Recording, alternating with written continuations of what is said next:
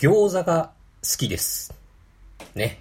餃子。もう何ヶ月か前なんですが、あの、うちの晩ご飯で餃子が出てきたんです。大皿で。まあ、2、30個ぐらいありましたかね。で、あったかいうちに先に食べていいよ、なんつって、えー、かみさんはその、調理道具、洗ったりとか、別の用事とかバタバタやってて、で、一通り型がついてから、後で席に着く派の人なんですが、まあ僕はその間も食べずに待っていたい派なんで、えー、待ってるんですね。まあ特に大皿料理の時なんかは、その、後の人にどれぐらい残しておいたらいいのかなんてこう考えながら食べるのって気使うじゃないですか。だから基本僕はそのみんな同時にいただきますで、えー、食べ始めたい派なんですね。というわけで、その夜僕が待ってる目の前で、そんなこと1ミリも気にならない次女夏菜がですね、バクバク食べていくんですね。まあ育ち盛りっていうこともあるでしょうし、餃子好きなところが僕に似たんですかね。まあ他のおかずとかご飯には全く手もつけずに、その餃子をバクバク食べていくわけですよ。で、えー、かみさんの片付けが終わって、その席に着いた時には、もう半分以上なくなってる。で、長女美春も食べたそうだし、かみさんも席に着いたら自分のがほとんどないなんていうのってまあかわいそうじゃないですか。で、結局自分が遠慮するわけですよ。で結果2個。その2個がですね、まあうめえの。そのうめえけど2個でしょ？そりゃ怒りも込み上げてきますよ。でも、そんなことでキレてたら大人げないじゃないですか。だから、そこは父親としての威厳を保って我慢しましたよ。でも、その後、次女夏菜が言うんですよ。なんか、餃子食べすぎてお腹いっぱいになっちゃったから、ご飯減らしたいとかっつって、もうカッチンですよ。もう、ここはガツンと言ってやらなきゃいかんと。もうそれがむしろ大人とか父親としての務めではあるまいかっていうふうに思いましたね。で、僕は食べ終わった茶碗と小皿を重ねながら席を立ってですね、俺は餃子たったの2個で全然足らないんで、今から王将行って餃子食べてきますっつって。で、もうバーって上着着て、車の鍵持って、玄関バーンって閉めて、えー、家出してやりましたよ。で、家出てから駐車場に行く途中、ちょっと冷静になるじゃないですか。ああ、さすがに感情悪かったかな、つって。でも、そのまま引き返すのも、あ、パパ口だけか、つって思われそうで悔しい。だから行きましたよ、餃子の王将。晩ご飯の直後に。まあ、何やってんだって自分でも思いましたけどね。で、えー、王将について餃子一皿あ食べました。一人で。でね、そういうパターンって普通、一人で食べる餃子なんて美味しくなかったっていう話になりますよね。でも、うめえの王将。さすが餃子の王将ですよね。まあそんなこんなで、えー、先日また、あの、うちの晩ご飯で餃子が出たんですよ。大皿で。でも、さすがに次女夏菜も気使ってバクバク来ない。で、おまけに長女美春もかみさんもなんか気使って、こう、餃子に向かう橋が重いっていう雰囲気にもなるわけですよ。でもかといって僕がバクバク行くっていうのもなんかあれじゃないですか。で、結局、各自餃子以外のおかずとかでなんとなくお腹いっぱいになって、で、ごちそうさまの後に餃子が残るなんていうことがああったっていうことがありました。まあ、ことほどさようにですね、えー、人間の怒りという感情は、その扱いがとても難しい。そして、その結果として最も悲劇が起こりやすい感情でもあるなというふうに思いました。はい。というわけで、えー、今回は餃子にまつわる3作品。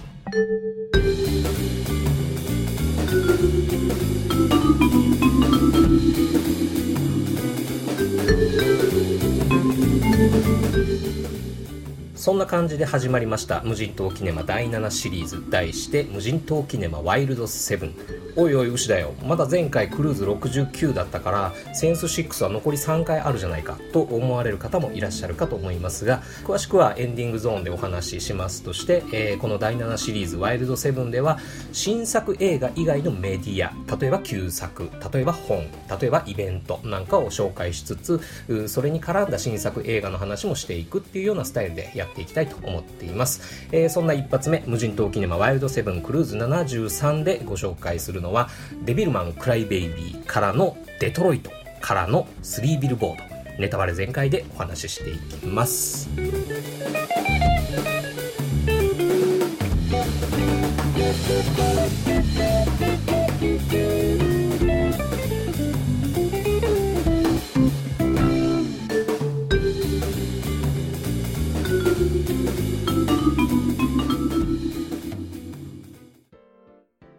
ではまず、デビルマン・クライ・ベイビーのお話から始めていきますけれども、これ新作映画ではなくて、今、ネットフリックスで配信されている連続アニメ作品ですね。えー、1話30分の全10話という構成になっています。えー、こういうのも紹介していきますよっていうのが、このワイルドセブンの趣旨なんですが、えー、デビルマン・クライ・ベイビー、昨年ですね、えー、夜は短し歩けよ乙女っていう作品と、あと夜明け告げるルーの歌を立て続けに公開したアニメ作家湯浅正明が監督したっていうことで、かなり話題になってましたし、そしてかなりの高評価でしたね。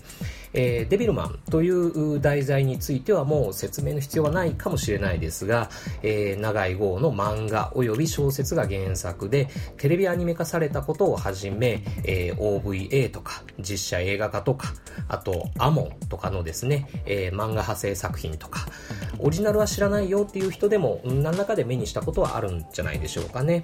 えー、ストーリー、ざっとしたあらすじとしては、えー、何かで目覚めた悪魔たちが人類に侵略を開始する。どういう侵略かっていうと、次々に人間に取り付いて支配していって、いずれは地球を人類から取り戻そうっていう侵略なんですよね。ある日、普通の高校生、不動明もですね、かなり強い悪魔に取り憑かれてしまうんですが、なぜか心までは支配されなかった。肉体的には悪魔の能力が身について、時に変身できたりもするようになるわけなんですね。えー、そんな悪魔と人間の混じり合った存在、つまりデビルマンになるわけなんですね。えー、悪魔に取り憑かれた人間が次第に本性を表していって、普通の人間を襲ってたりしていくっていうようなことに対して、デビルマン不動明は孤独な戦いに巻き込まれていくっていうようなお話です。えー、詳しくはですね、えー、映画ポッドキャストで言えば、底辺文化系トークラジオ29歳までの地図の第104回ですとか、えー、東京ミルク放送局の第157回、えー、あと、銀幕にポップコーンの第25回なんかで、えー、お話しされているんで、そちらも合わせて参考にされてみるといいかなと思います。で、えー、無人島キネマの牛田としてはどうだったかと言いますと、まあ、ご多分に漏れず面白かったです。全10話を、まあ、2、3回でしたかね。それぐらいに分けて、結構早いペースでガーッと見ちゃったっていう感じです。あの、恥ずかしながら湯浅正明監督作品を見るのは、実は僕初めてだったんですが、まあ、その独特な作家性というか、こう、動きのあるシーンで、キャラクターとか背景の描かれ方が、こう、ぐにゃーって感じになるっていうんですか？なんかこう、珍しいというか、面白いというか、その、ある時はある種の生めかしさも感じるような、まあ、そういう独特な映像手法もですね、えー、デビルマンっていうモチーフと相性が良くって、まあそういうところでは楽しめましたね。で、あと、とても地上波では放送できないっていうようなえぐい表現も、まあ、結構刺激的で、えあ評価が高いのももっともだなっていうふうに思いました。ですが、あじゃあ、牛田が肯定派か否定派かっていう話になると、僕は否定派だなっていうスタンスになります。どうしてか。なぜなら、このデビルマン・クライベイビーが面白く見れてしまったからなんですね。僕個人にとってデビルマンの意味っていうか価値っていうのってその面白く見るべきものではない初めてデビルマンをその見終わった人は深い絶望感を味わうべき作品。なんならトラウマとして心に刻まれるのが最高のそのデビルマンという作品の体験であるっていうふうに思っているわけなんです。つまり、見た後に、ああ面白かった。残酷描写がショッキングだった。悲劇的な結末が悲しかった。っていうような感じで通り過ぎてしまうには惜しい作品だっていうふうに思ってるんですね。うわ、悪魔なんかよりも人間の方がよっぽど醜くて残酷だ。滅んでしまえ。人間みんな死ねみたいな。あでも、そんな自分もその人間なんだ。っていう、そういう深い絶望感っていうんですかね。えー、そういうのがデビルマンの意味っていうか価値なんだっていうふうに思っているんです。僕自身は子供の頃、そのデビルマン、なんとなくテレビアニメで見たことがあって、あ、いわゆるダークヒーローものだよなっていうくらいのイメージしかなくってですね。で、確か学生の頃、友人に、いやいや、そんなもんじゃないよっていう風で、えー、勧められて、で、原作漫画読んでみたらですね、ガツンとやられたっていう、まあそういう体験から、その人間の業というか、現在、あの、現在じゃなくて、あの、原っぱの罪の方の現在ね、えー、とかを、その、肌感覚として、その、自分の、その、人間性にインストールできたっていうふうに思ったんですね。まあ、ちょっと分かりにくい例えかもしれないですが、例えば、小学校の図書室によく裸足の弦って置いてあるじゃないですか。で、あの、子供の頃なんて字ばっかの本なんて嫌なんで、その、やっぱり漫画の本の方がいい。なので、えー、漫画日本の歴史とか、漫画〇〇の秘密シリーズとか、そういうのをこう読んでいくわけなんですけれども、で、その流れで、裸足の弦を手に取って、で、例のギギギギギとかっていうのを目撃してしまう。そうすると、その戦争とか原爆とかへの怒りとか恐怖っていうのが、その理屈とかイデオロギーとかっていうことではなくて肌感覚としてインストールされるっていうそういう意味のある作品「裸足の弦」はそういう作品なのかなっていうふうに僕は思うわけなんですねでそれと同じようにデビルマンも長い号の漫画としてなんかえぐいなんかエロいっていうところから入ってもいいんですがそこから入ってでも蓋を開けたらすげえ劇薬だったっていう、そういう出会い方が最高なんじゃないかなっていうふうに思うんです。それで言うと、この湯浅正明版デビルマンクライベイビーはですね、面白いにとどまってしまった。えぐい悲劇的な話として、えー、消費はされていくけれどもでも多くの人の心にトラウマとして残り続けるには至らない作品だったんじゃないかなっていうのが僕牛田としての評価ですね。なのですでにデビルマンをトラウマとして心に持っている人にはですね、あの、それを、こう、楽しみながら思い出すっていう、そういういいきっかけになる作品とも言えるっていうふうには思いますんで、おすすめではありますよ。ただ、まだデビルマンについて、えー、初めてだよほとんど知らないよっていうような方にはですね、僕的にはまず原作漫画を読んでから、あクライベイビーの方を見てみる方が、デビルマン体験としてはいいんじゃないかなっていうふうに思っています。はい。で、そんな人間の持つ業とか現在への怒り、つまり人間みんな死ねっていう そういう感覚についてのこう未消化感を、まあ、もやもや感じてた時ですね、えー、次に僕が見たのがデトロイトですね。えー、黒人への差別が引き起こした実際の事件、アルジェモーテル事件を描いた超社会派作品ということでですね、えー、かつ、バリバリ硬派というイメージのキャスリン・ビグロ監督作品ということで、これはえぐい作品になってるんじゃないか。デビルマン・クライ・ベイビーで未消化だった、その人間のどうしようもなさに対する怒りみたいなものを爆発させてくれるんじゃないかっていうような期待がありました。前評判ではですね、えー、劇中40分にもわたるその白人警官の黒人に対する尋問シーンっていうのがもうほとんど拷問ほぼホラー並みに怖いっていう、まあ、そういう評判だったんで、え、ちょっとそういう怖さに対しては、えー、おっかなびっくりっていうような感じではあったんですけれどもね。で、えー、実際どんな作品だったか、えー、その辺の詳しい作品表についてはですね、えー、タマフルムービーウォッチメンの2月3日放送分と、あと映画ポッドキャストでは追試ねポッドキャストの22回裏表と、あと楽曲解説まで、えー、配信されておりましてですね、もうこの辺聞いておけば十分かなっていうふうには思います。はい。で、えー、牛田個人としてはどうだったか。えー、これがですね、思ってたより全然良かった。あの、一番残った印象としてはですね、フェアな描き方をしてるなっていうことでしたね。あの、黒人差別クソ白人警官死ねっていう、そういう感情にはならない。そもそも、感情を煽る、その戦場的な作りにはなってないっていうんでしょうかね。えー、その辺さすがにキャスリン・ビグローのその冷静な目線みたいなものがあるなっていうふうに思いました。あの、差別される黒人側にだって、その、ただかわいそうなだけじゃないんだよっていう、そういうバランスをきっちり取ってきてる感じでした。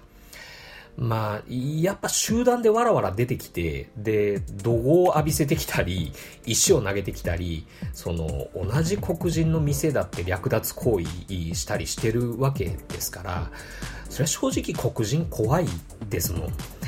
そんな怖いところにですよ、警官とか兵士として生かされて、で、その窓際に怪しい人影を見たりとか、それから発砲音が聞こえてこればですね、そりゃ恐怖心から暴力的な防御本能が出ちゃうよねっていうような、まあ、そういう見方もできるような描かれ方をしてるなっていうふうに思いました。あの、確かにあの、RJ モーテルでのその行き過ぎた尋問とその殺人を犯した白人警官はもちろん許されるべきことではないんですけれどもね。でも単純にあいつら死ねっていう感情にならないのはあの例えば細かいところではあのワンカット。そのアルジェモーテルのその別の部屋の窓からちらっと覗いてた怪しい黒人の姿っていうのが本当にワンカットだけなんですけれどもあの映されていてなので実は別に本当のスナイパーっていうのがいたのかもねなんていう風にその思わせてくれる余地っていうのを残してたりとかしますし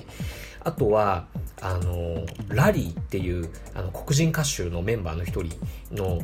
人があの現場からあ解放されて逃げてった時に優しく保護してくれた白人兵士の描写があったりとかっていうことでその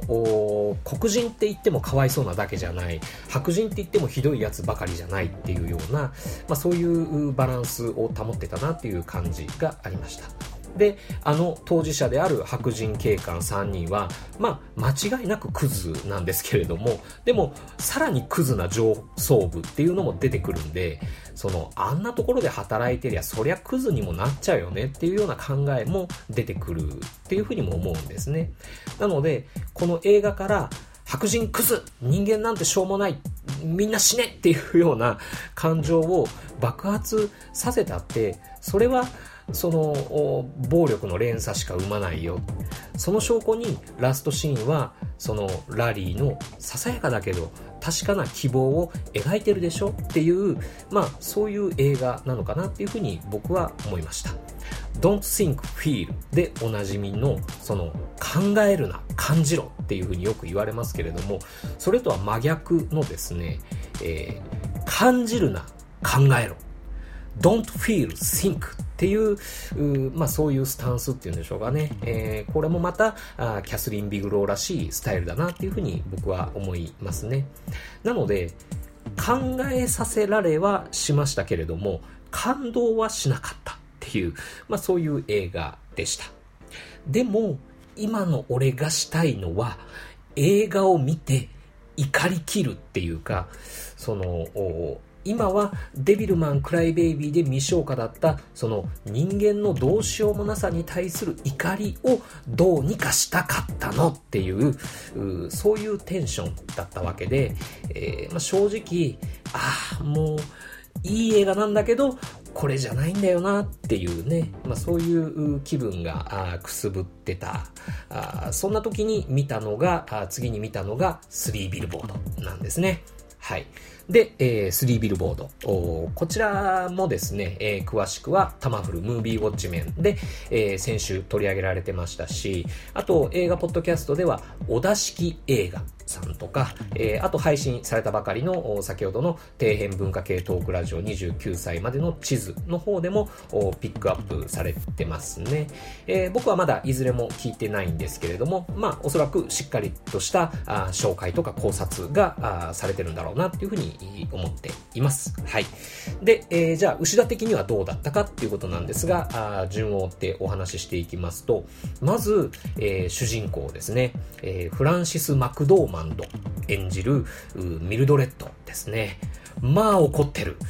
来た来た来た来た来た来ましたよっていう超怒ってる人来ましたよっていう ところがありまして、で、えー、冒頭、その巨大な三枚看板に痛烈な警察批判を乗せて喧嘩を売ってる。で、それに対して、えー、否定的な警察職員とか、町の人間とか、元旦那が、そのしてくる嫌がらせを、こう、バッサバッサと、なぎ倒していくっていう、そういう痛快な展開でですね、まあ、これは、あ最後にはさぞかしスカッとするオチがあって、で、僕の未消化だった怒りを成仏させてくれるんじゃないかなっていう、まあ、そういう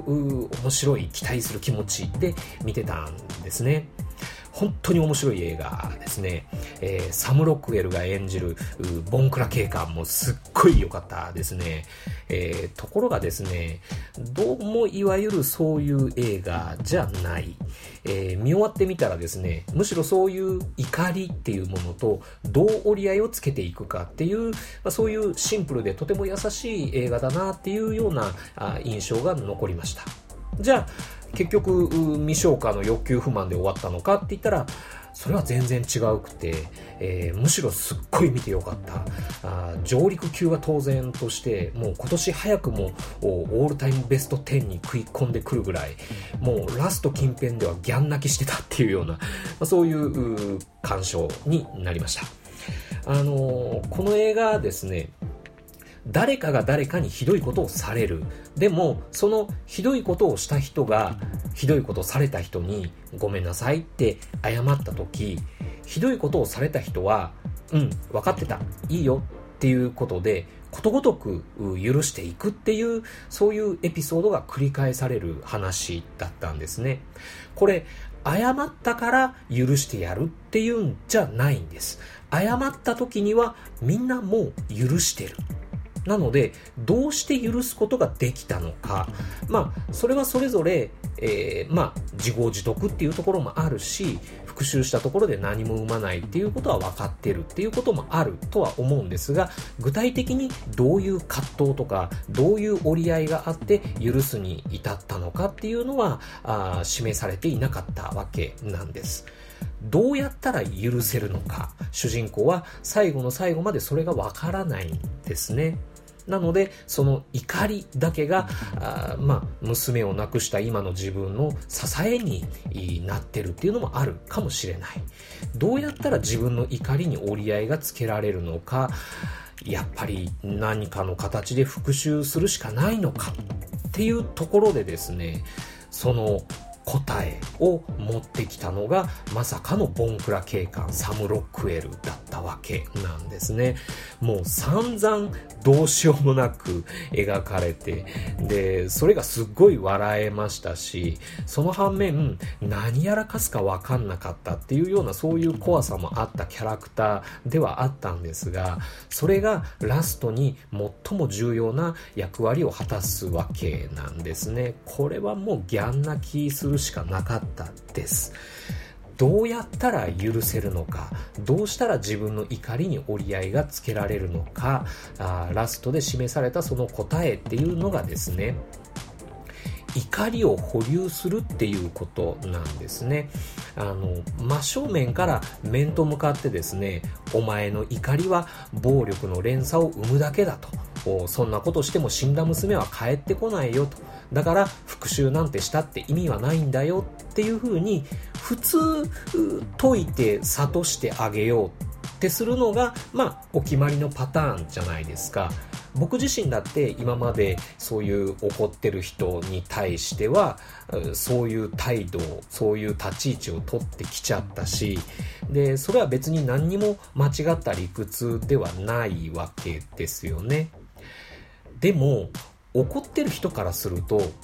じゃあ、怒ってる私が悪いんですねってことになっちゃって、で、また怒れてきちゃうわけだと思うんですよ。冷静に諭してくるあなたが正しければ正しい分、怒ってる私が惨めになってきちゃう。なんならさっきより怒りが2倍になっちゃう。なんていうことって往々にしてありますよね。だから怒ってる人の真正面に立ちはだからない助手席っていうか、まあ、隣に座って同じ方向を見てあげるっていうことなんですよね。その怒りを共有してあげるっていうことは、その怒ってる人の怒りが、半分個にできるっていうことじゃないですか。そういうふうに怒りを保留していくうちに、ほどけていく、怒り自体がほどけていくっていうこともまた、あ往々にしてあるっていうことをですね、えー、思い出させてくれた素晴らしいラストシーンでした。なので、えー、僕のですね、その、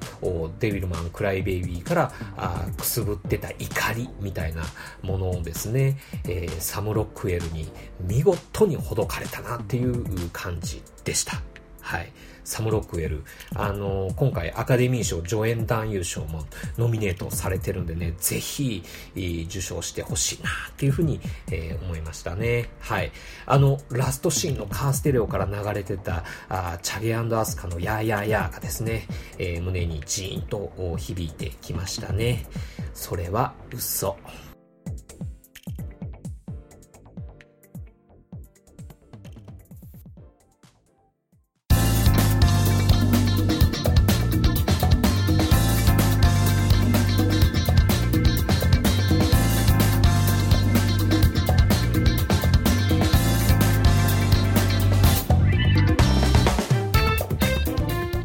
というわけでエンディングです。そんな感じで始まりました。無人島キネマ第7シリーズワイルドセブンですけれども。タイトルゾーンでもちょっとお話ししましたようにこのシリーズでは新作映画以外の何かと新作映画を絡めて紹介していくようなそんなシリーズにしていきたいなと思ってます。まだ配信してないクルーズ70、71、72のその第6シリーズセンス6はですね、えー、これまで通り1本の新作映画を紹介するっていう形で順次やっていきますが、あその後はですね、えー、第9シリーズディストリクト9で、えー、新作映画表っていうのを続けていきます。じゃあ第8シリーズスーパー8はどんなことをやっていくのかと言いますと、毎回ある人物にスポットを当てましてでその人物紹介とそれに絡めた新作映画の紹介っていうような、まあ、そんなシリーズにしていこうかなと思っています、えー、とりあえずスーパー8の初回はですね、えー、大林信彦監督特集ということで、えー、あの花形にですね、え、あれを絡めたあ戦争三部作についてお話ししてみようかなというふうに思っています、えー、で、えー、この2018年の無人島キネマはですね、えー、このワイルド7それからスーパー8そしてセンス6からのつながるディストリクト9をですね、えー、ランダムに配信していく形でやっていこうかなと思っております。なので例えば今回はワイルド7のクルーズ73をお送りしましたが次回はまあ、まだ未定ではあるんですけれども例えば次回はセンス6のクルーズ70として、えー、新作映画表をお送りするかもしれないですしもしくはスーパー8の初回、えー、クルーズ85として、えー、大林信彦監督特集を配信するかもしれません。それはその時々でですね、えー、僕がこの作品をこのスタイルで語った方が面白いかなっていうような、まあ、そういう判断で選択していきたいなと思っております。まあ、口で説明するとややこしくなっちゃいますが、まあ、つどつど聞いていただければ嬉しいかなと思っております。はい。えー、告知。えー、この無人島キネマではすっかりおなじみのですね、えー、ツイシネ主催シネマクティフメンバーのペップさんがですね、えー、来たる3月18日の日曜日、えー、神戸ででかいイベントをやらかします。えー、題してライムスター歌丸のサンデーシネマ in 神戸ボリューム1ということでですね、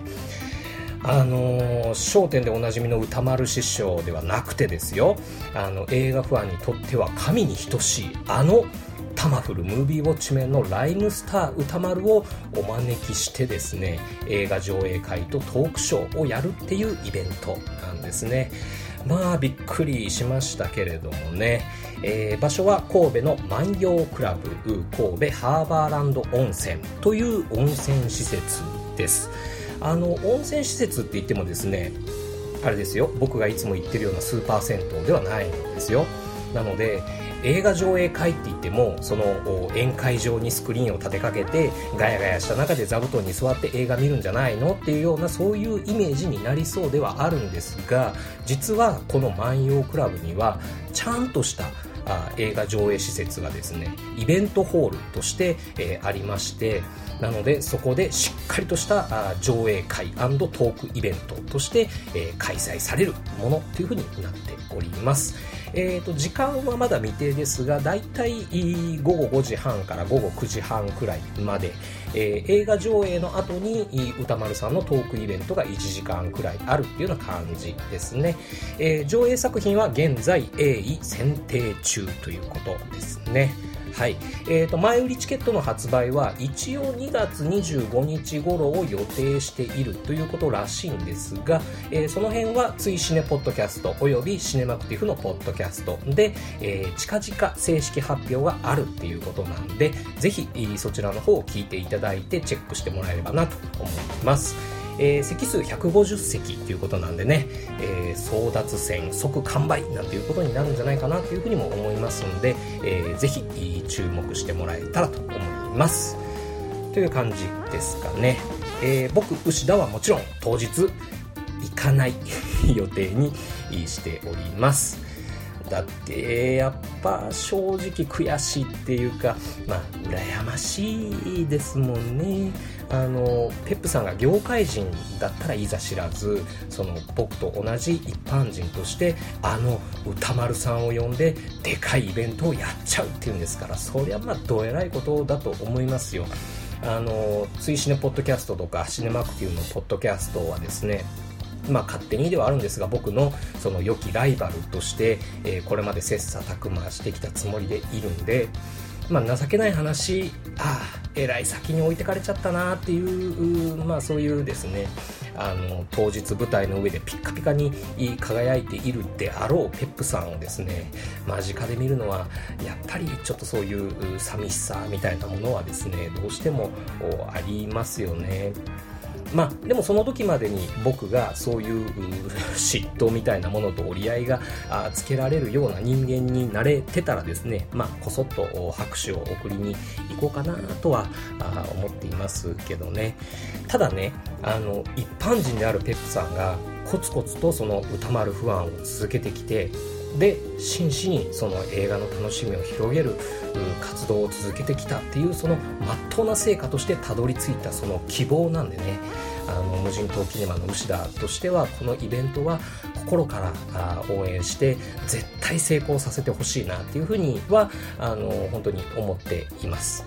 まあ、あのクソじじいにはですねあの絶えず高い壁として、えー、真正面に立ちはだかっていてもらいたい。その分なんなら2倍この無人島も面白いことをやってやんぞっていう気にもなりますもんね。はい。まあ、そういう妬み、ひがみというようなあ人間のどうしようもなさを隠しておけない俺みたいな人間こそが死ねっていうね。まあそういうお話でした。いや、生きる というわけで、えー、無人島キネマワイルドセブンクルーズ73はこれにて閉館。またのご来場をお待ちしています。